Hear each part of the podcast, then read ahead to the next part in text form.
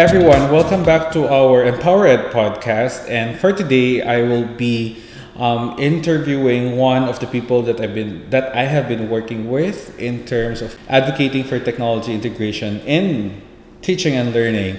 And I'm really happy to have him. Hi everyone.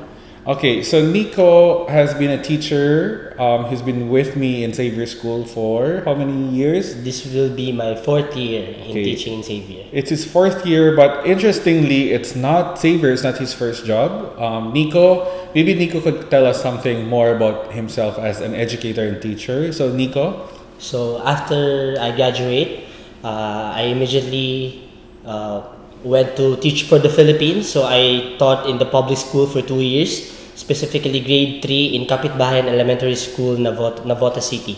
So I've been teaching for almost six years now. And in the past, I taught Araling Panlipunan, Filipino, and surprisingly math. I taught math in grade 3. Um, for our audience, for those who doesn't know, can you tell us something about what Teach for the Philippines is all about? Uh, so, Teach for the Philippines is a non-profit organization.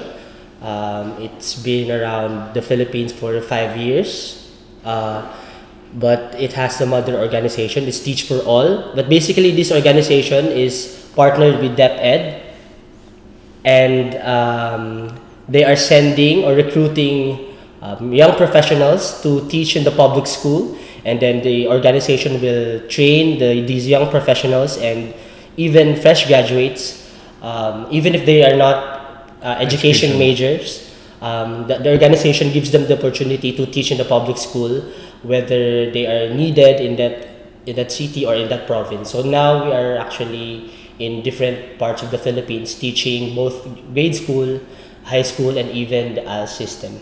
Um, I want to pick up on that experience before we dive deeper into what's happening right now um, in your education um, career.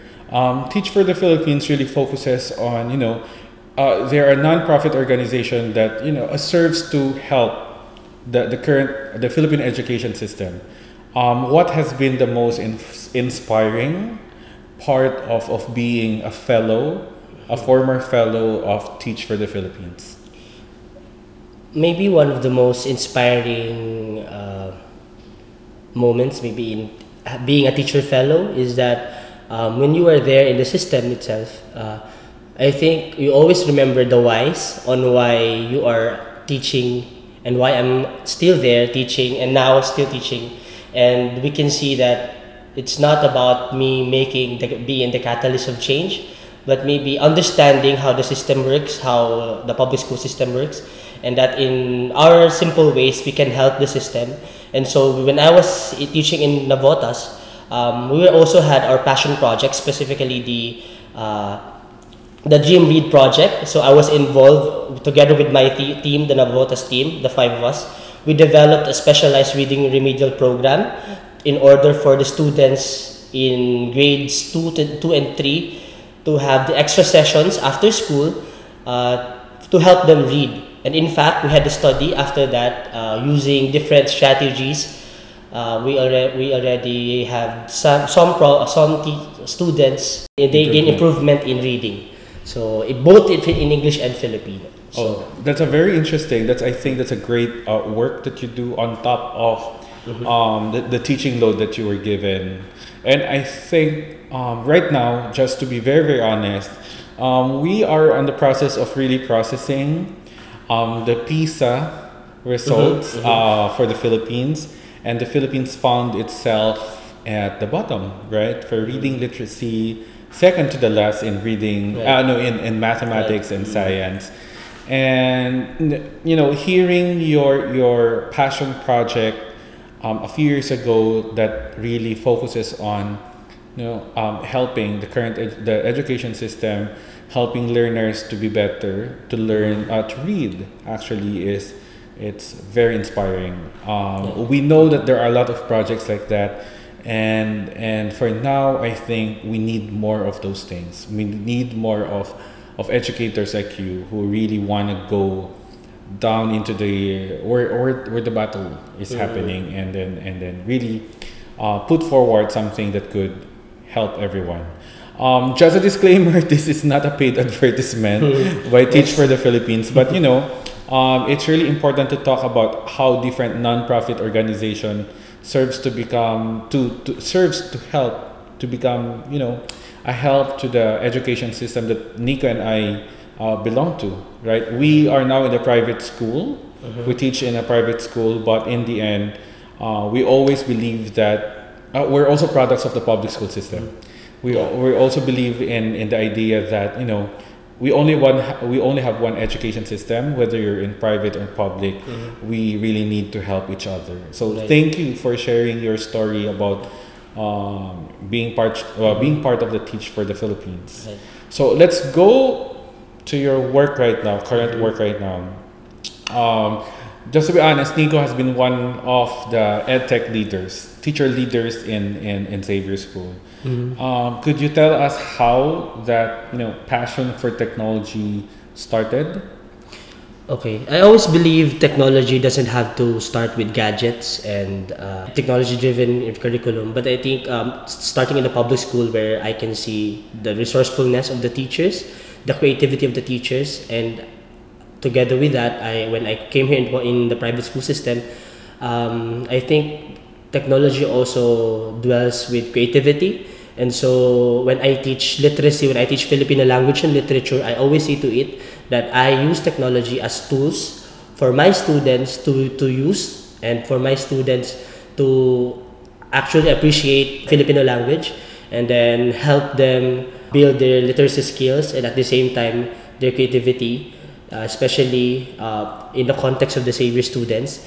We have we have these students who are really not good or they have a hard time speaking in Fi- Filipino because they're not used to using it in their homes. And so, as Filipino teachers, um, we have to make we have to teach the subject in such a way that it's interesting and more at, and at the same time it's meaningful and so we devise plans and use technology we carefully use technology for our students to um, to use it and to uh, actually learn or use tech Filipino, n- not just what, what they say, uh, a minor subject, but something Yeah. that they can really appreciate and think that Filipino is a vital uh, cultural aspect as a Filipino. Yeah. I think just to give a context on what um, Nico has been sharing is Nico is a Philippine langu- language and literature teacher, um, and you know it's it's has been a challenge to teach Filipino, especially yes. for the younger generation right now. And just to be honest, also when I was studying in the nineties, um, I studied in the province. Fil- you know, Filipino was not being pushed Yes, yes. too much because we were taught to practice and be good with English mm-hmm. because English is the language right. of the learned, uh, mm-hmm. the language of the elite, mm-hmm. you know, all those kinds of biases and, you know, effects of colonialism in, in the country. A bigger challenge right now when you have students that have been really westernized and at home they speak English, and when they go to school, they have a hard time, you know, learning and speaking Filipino. And it's really been a challenge, right? And I, I, I would really understand that Nico tries to discover different methods, approaches, strategies that would really engage students. And for him, it's really, you know, engaging them with with devices, with tools that they are very familiar with. Yes. All right. Uh, could you tell us maybe an example of how you use technology tools, maybe a sample app or device in a sample lesson, and how you work on that? Teaching Filipino, I always believe it's not just having these literacy skills like reading and writing. Uh, I always believe that teaching Filipino would empower the students because this is a content subject, so it's easier to synergize with different subjects. So, from what I understand, is that the the students, if they use the language that they know, that uh, with Filipino, they will be empowered to express their ideas and to do things to solve problems uh, using their language because they use language as a ferry to their learning to their knowledge uh, to applic to have these or to apply their learnings and skills uh, not just into to the language but having this literacy in action All and so, uh, what I do is that uh, we use different strategies. We call it dulog in Filipino or strategies. Dulog? So, dulog. So dulog is the term for approach or strategy. Okay, so that's my first time to hear that. So that. dulog. so dulog, yeah, dulog are the strategies in or strategia, strategies in teaching Filipino. And so when we say literacy in action is that we empower the students to to solve problems using their language and to actually build and create innovations um, on a certain or on a particular topic. So uh, what we did is that during this this year we had our project based learning. We particularly discussed the issue on inclusivity together with our Christian living education subject, so a value subject, and then with the different subjects such as the um, mathematics and uh, guidance department. So together with these subjects, we talked about how we Xavier School can be more inclusive to the differently abled in the soc- in the community.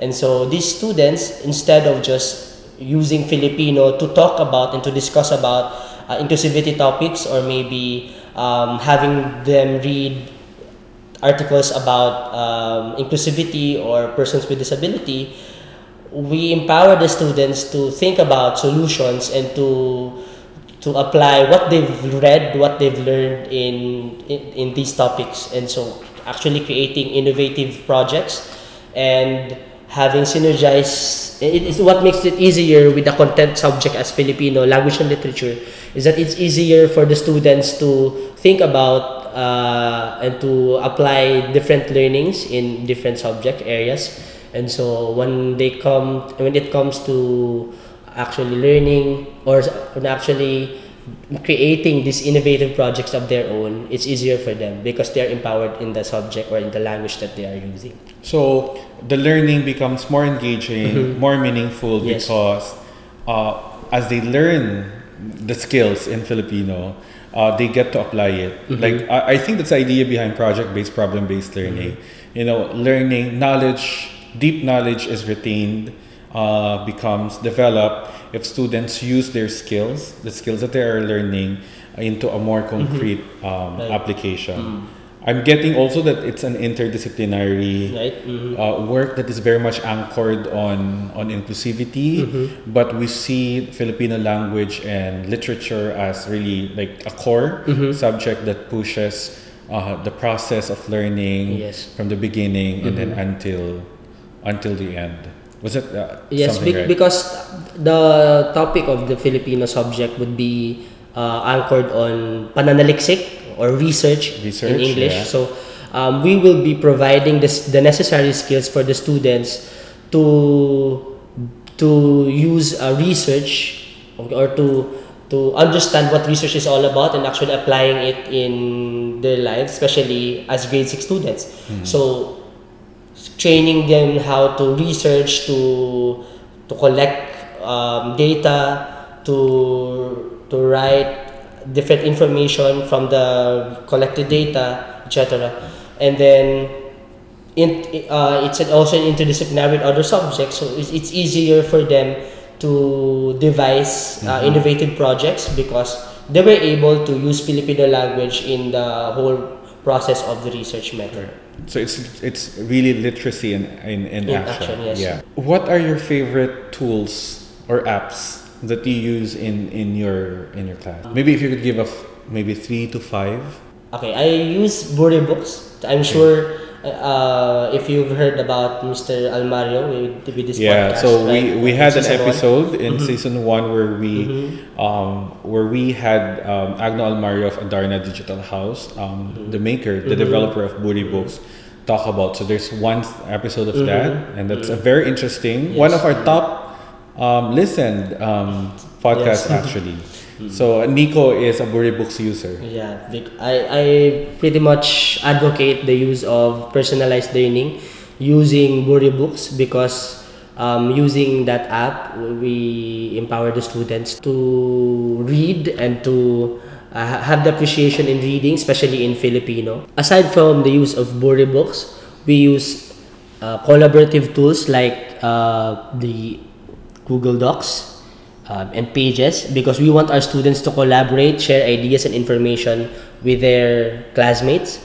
And also, we want to use tools such as uh, Keynote because we want our students to have this multimodal approach in sharing also their information or their, their thoughts and ideas by not just writing down but also using sketch and also uh, video Videos. and Audios. audios also so that's it Uh, I think that's a very great approach, like multimodal approach to to learning. Mm-hmm. We always have this idea that you know um, the traditional way is they need to write it, Mm-hmm. paper and pen, um, but there are also other skills. Mm-hmm. I think, and that has been one of the things that you've been pushing, like um, oral skills, communication, oral Mm-hmm. Yes, communication, communication. skills, and then you know speaking in front of people. And I think technology has been very very helpful in in in helping students, you know, uh, practice the way they speak in front of of other people,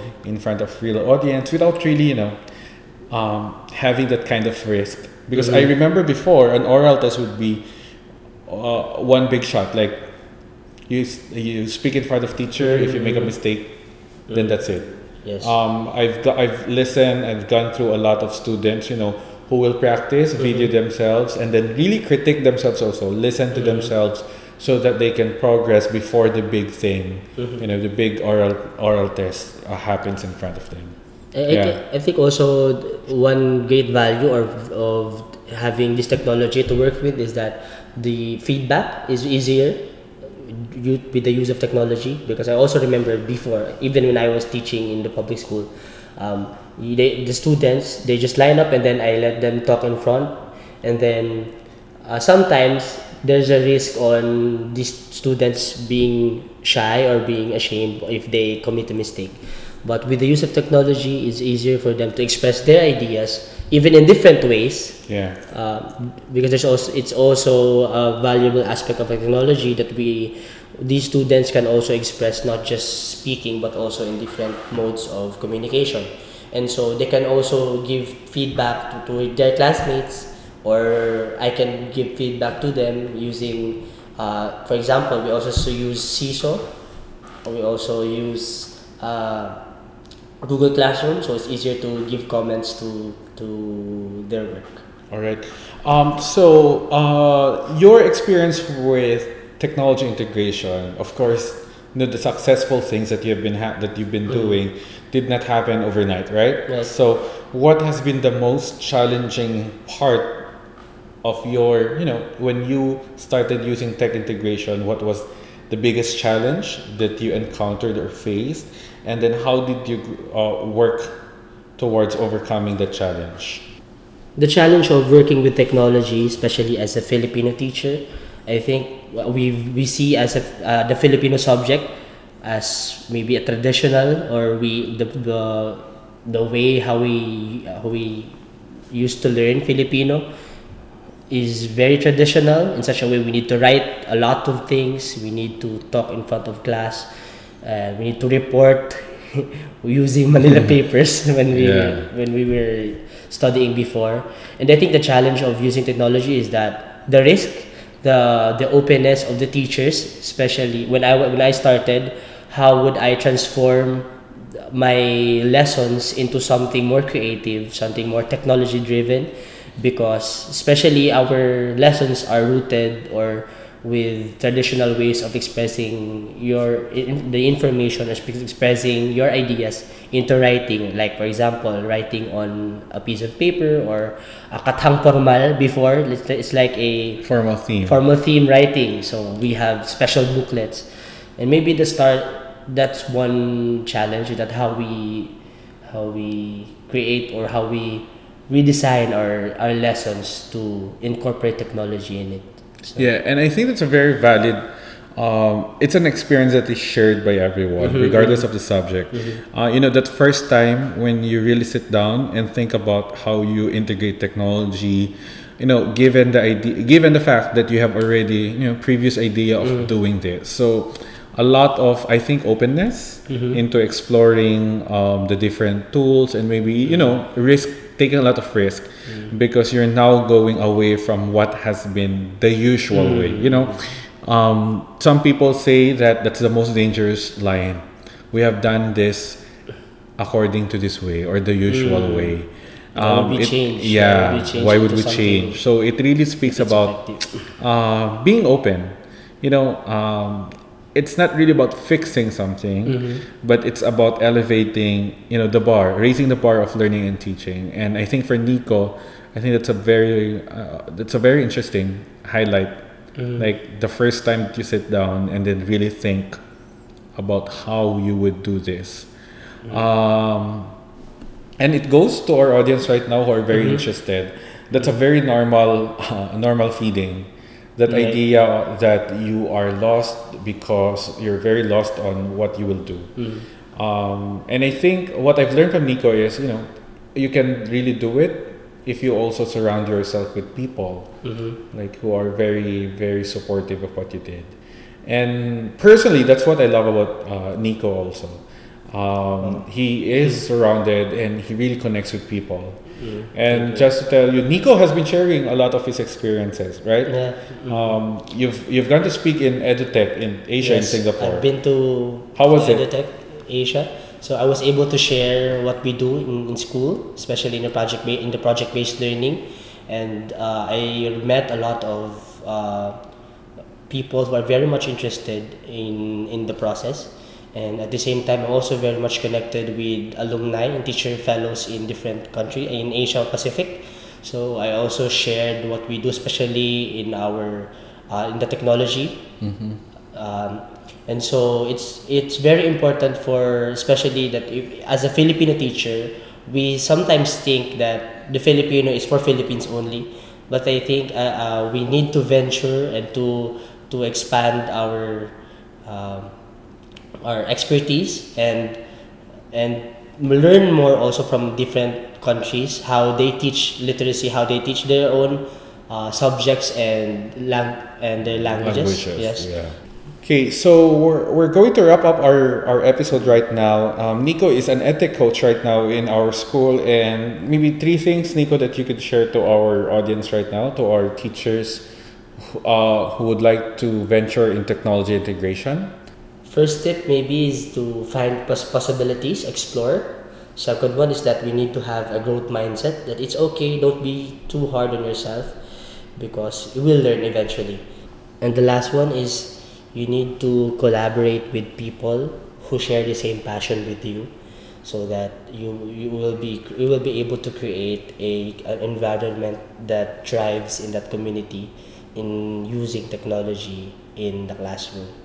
All right. So thanks you so much for those tips, Nico, and we're very much um, thankful for for for having you here and for really sharing your experience Thank you, from thank you. the teacher for the Philippines and and being an edtech coach right now. Mm-hmm. So if they wanna, do you have a social media account where they can continue to interact with you Uh, on Twitter, maybe? Twitter and Instagram, I follow me at Fos of Spades. It's F O S and then of Spades. So So that's Yeah. F O S O and S P A D E S. All right. So thank you so much for, for Thank you, thank you. everyone again for listening to our podcast today, Mm-hmm. and we hope that you, that you continue to listen to our other episode. And yeah, um, thank you so much. I think that's it. Thank All you, Thank you. Goodbye, everyone. Thank you for listening.